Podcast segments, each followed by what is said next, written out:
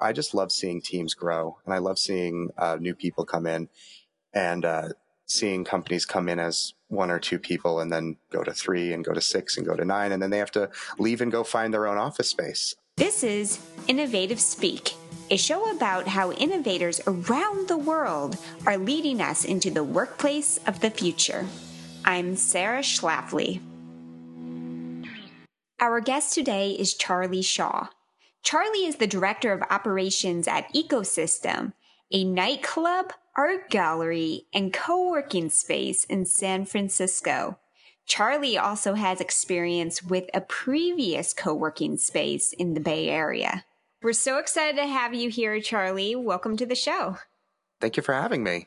So, before I get into ecosystem, I'm really curious to hear about your background because you have managed not one, not two, but three different co working communities.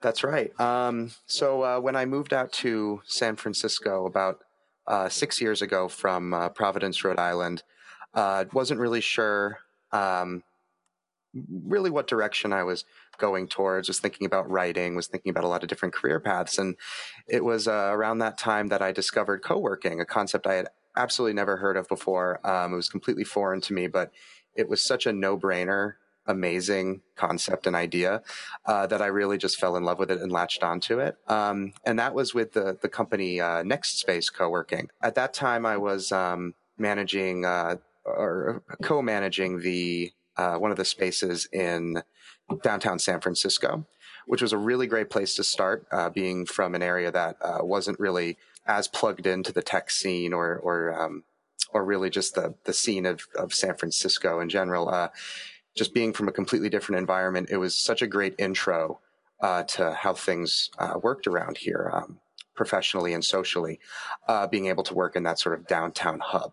then after that, I was um, transferred over to help run uh, one of the other Next Space locations in Berkeley. Uh, that one I actually had the pleasure of helping to uh, really build from the ground up. Uh, literally, um, we were uh, we were a brand new space uh, in downtown Berkeley in a in a um, renovated bank building. So it was pretty cool. We had a, a oh, bank nice. vault a, as a conference room. Yeah, all that stuff. And I've seen that concept uh, repeated from other co-working spaces. And it's just the banks are super cool uh, for for co-working spaces, old banks. Um, anyway, so I was there for a couple years, and uh, then uh, San Francisco was calling again, and I uh, picked up a new position at Ecosystem Co-working, where I am today. and this has been my third co-working endeavor, and this one has been a really, really wonderful experience as well, and uh, really unique too, uh, uh, sort of unlike anything I had ever done in the past. That's cool that you've been able to see co working from multiple different mm-hmm. companies. What did you learn through the past six years that was really surprising to you? What were some of your biggest challenges? And then lastly, how have you seen the industry evolve? So I guess just the the diversity in moving from uh, you know a well-established space that already had a lot of heart and a lot of love put into it by other folks before me, uh, and then transferring over to uh, absolutely brand new space in Berkeley uh, that we really got to build. Um, that was really wonderful, but also challenging in a way because uh, we kind of had to we kind of had to start from scratch. We had to draw the blueprints, and we had to really um, kind of figure out not just how to build a, a functioning workspace, but a workspace that could really connect to the Berkeley uh, mindset, which is a little different from San Francisco. Uh, that was one of the biggest things that I learned uh, going from one co-working space to another is that you really have to read your neighborhood. You really have to know the people who are around you, um, not just cookie cutter uh, your spaces so that they're all the same from one city to another, or even one district to another. You really have to uh, have that uh, community mindset and sort of understand and respect the where you are. Uh, so, in terms of challenges and learning and growth, uh, those are all kind of wrapped up into how I view community and co-working. Um, it's a challenge to do it, um, but it's a fun challenge, and it's one that has really um, changed from space to space. What's a specific example of one of the differences between the San Francisco location and then the Berkeley community?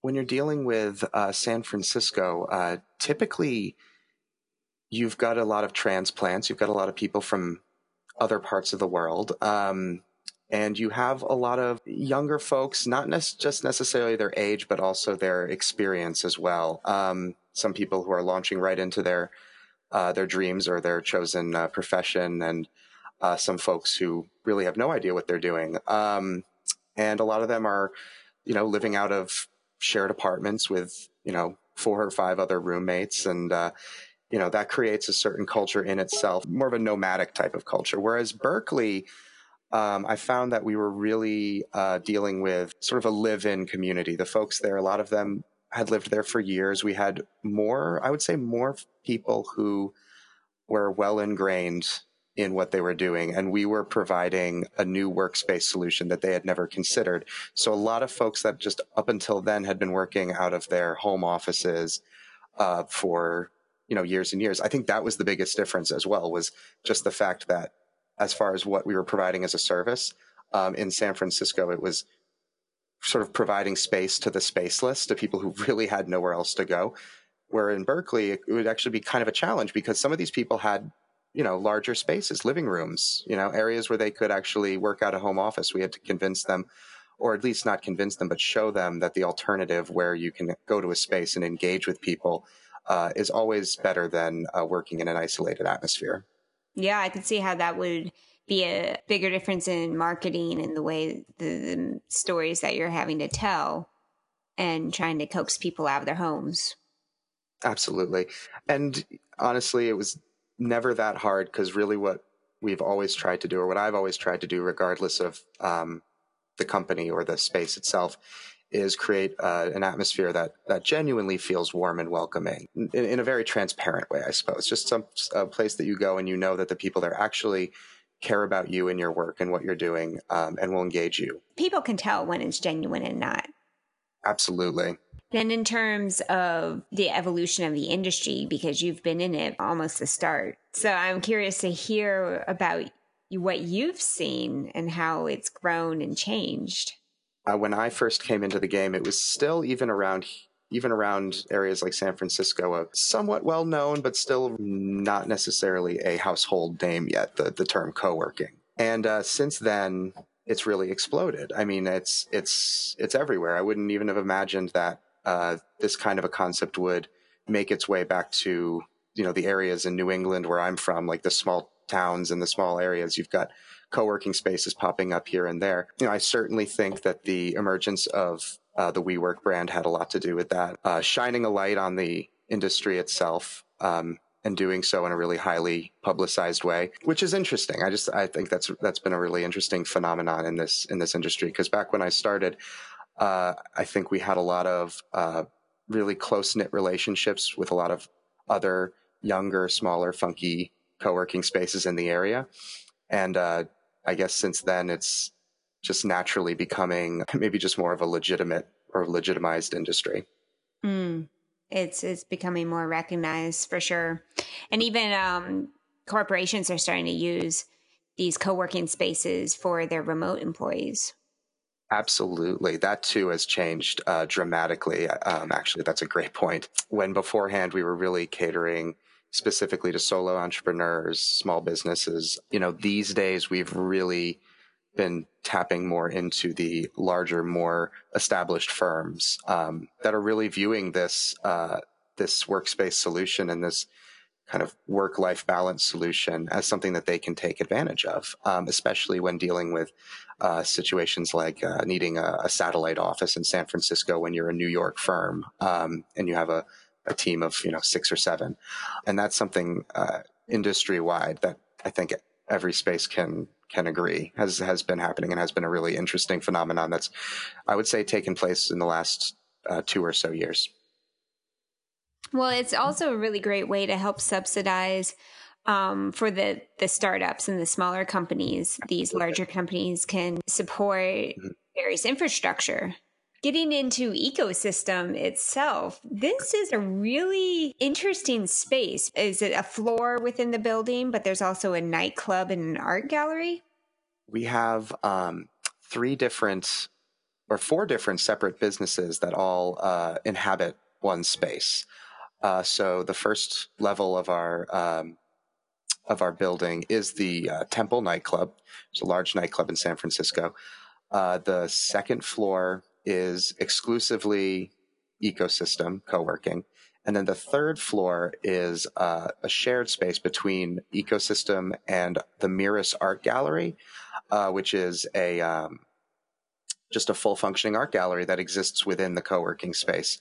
Uh, so there's actual co-working um, seats and spaces within that gallery. Um, and then also on the first floor, we have the Hive Coffee Bar, and uh, that's our uh, our newest business that uh, runs downstairs, and that's that's been a lot of fun. Uh, just having a full food service and coffee service and bar uh, all in one uh, downstairs from the space, so we can offer our members fun uh, discounts. And I'm assuming these other companies that are in this building help feed into the co-working help drive foot traffic absolutely so uh, we always make sure to advertise down in hive but we also have folks coming in regularly for the gallery uh, and as well as and also the the nightclub brings in uh, events and other clientele that we can, uh, you know, just talk to about the space and offer our services to. Um, so it really the the synergy between those uh, those different factors is really the brainchild of um, uh, Paul Hemming, who's the owner of all of these uh, different properties. This is really what he envisioned was a space where these um, very separate, very different types of businesses can all feed into one another and help each other succeed and provide a, a service that's pretty unique uh, in terms of co-working. Yeah, you said that uh, at the beginning of the call that ecosystem was, is an entirely different experience than in your previous co-working experiences.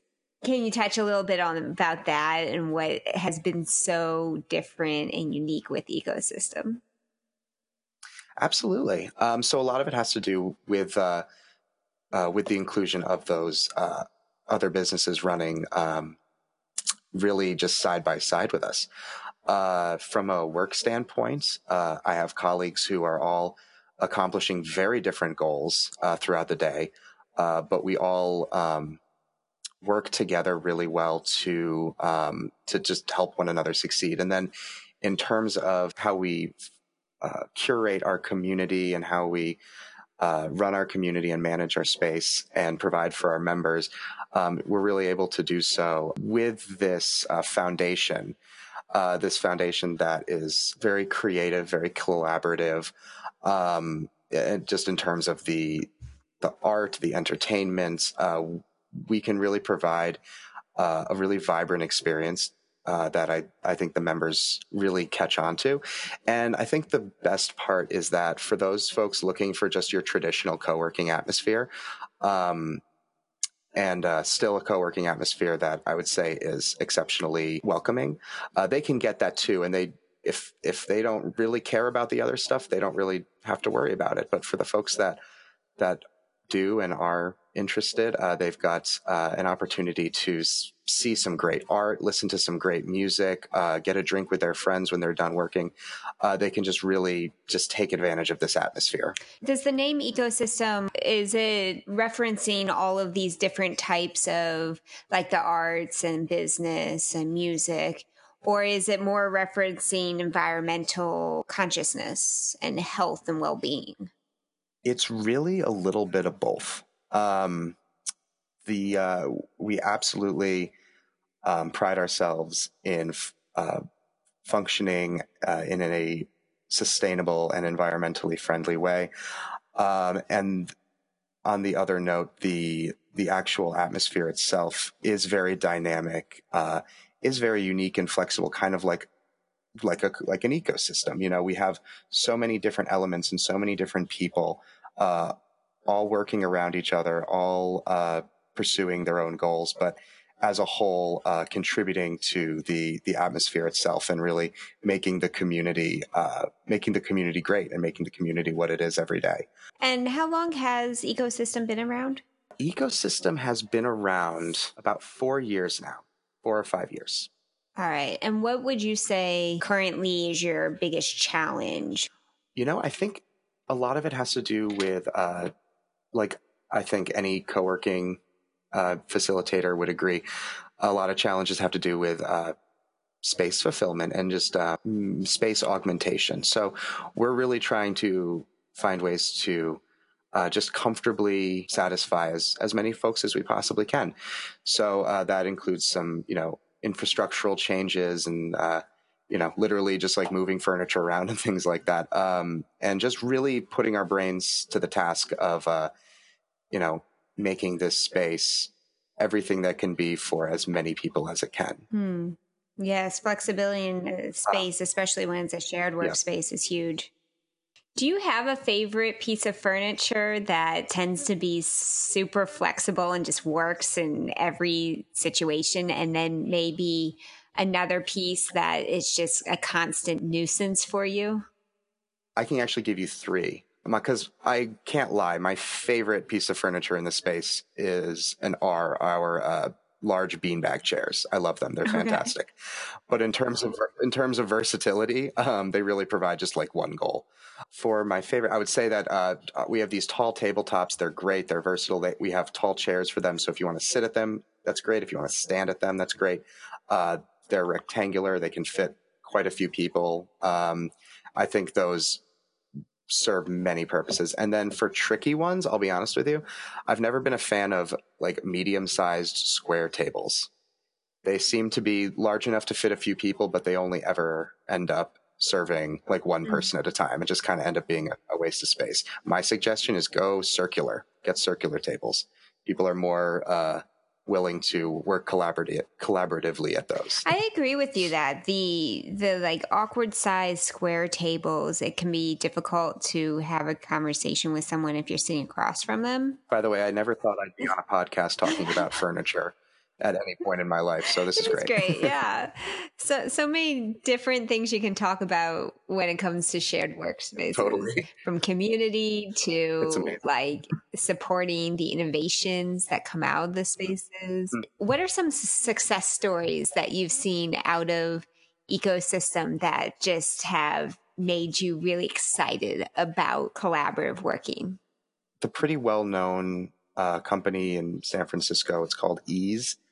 Uh, and uh, it's a cannabis delivery company. They really got their start here, and they're a very large company now. Um, kind of outgrew the space. We have a great company uh, called Next Step, um, works in digital advertising. Uh, you know, they've grown their their employee base exponentially since they've been here. Just a lot of like little things like that, I'd say. And that's really what I focus mostly on. I love the big success stories and we do have some of those here, but I, I just love seeing teams grow and I love seeing uh, new people come in and uh, seeing companies come in as one or two people and then go to three and go to six and go to nine and then they have to leave and go find their own office space. Um, that's really what we're in it for. And even, and on that note as well, uh, just the collaboration between uh, different companies uh, and different individual members of the space is really by and large uh, why I'm here and why I love doing this. Um, even on the tiniest levels, even just two folks meeting at a happy hour and one of them decides to write an article about the other one. Uh, that kind of stuff uh, really just makes this hmm. great. Now, th- this might be mm-hmm. another tough question for you, so you can take a minute to think about it. But um, what is no one innovative product, service, or idea that you've come across recently that excited you? So I'm working in a phone booth right now that's provided by a company called ZenBooth.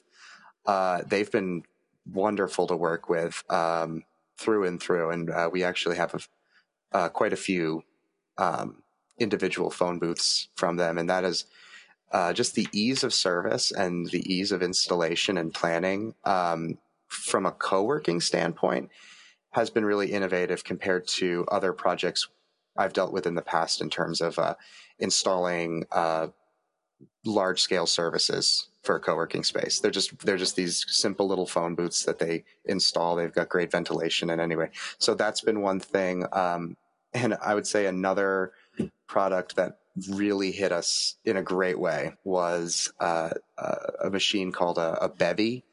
It's like a it's like a water dispenser that dispenses like flavored water, mm. sparkling water. Um, it is by far really? everybody's favorite wow. addition to the space.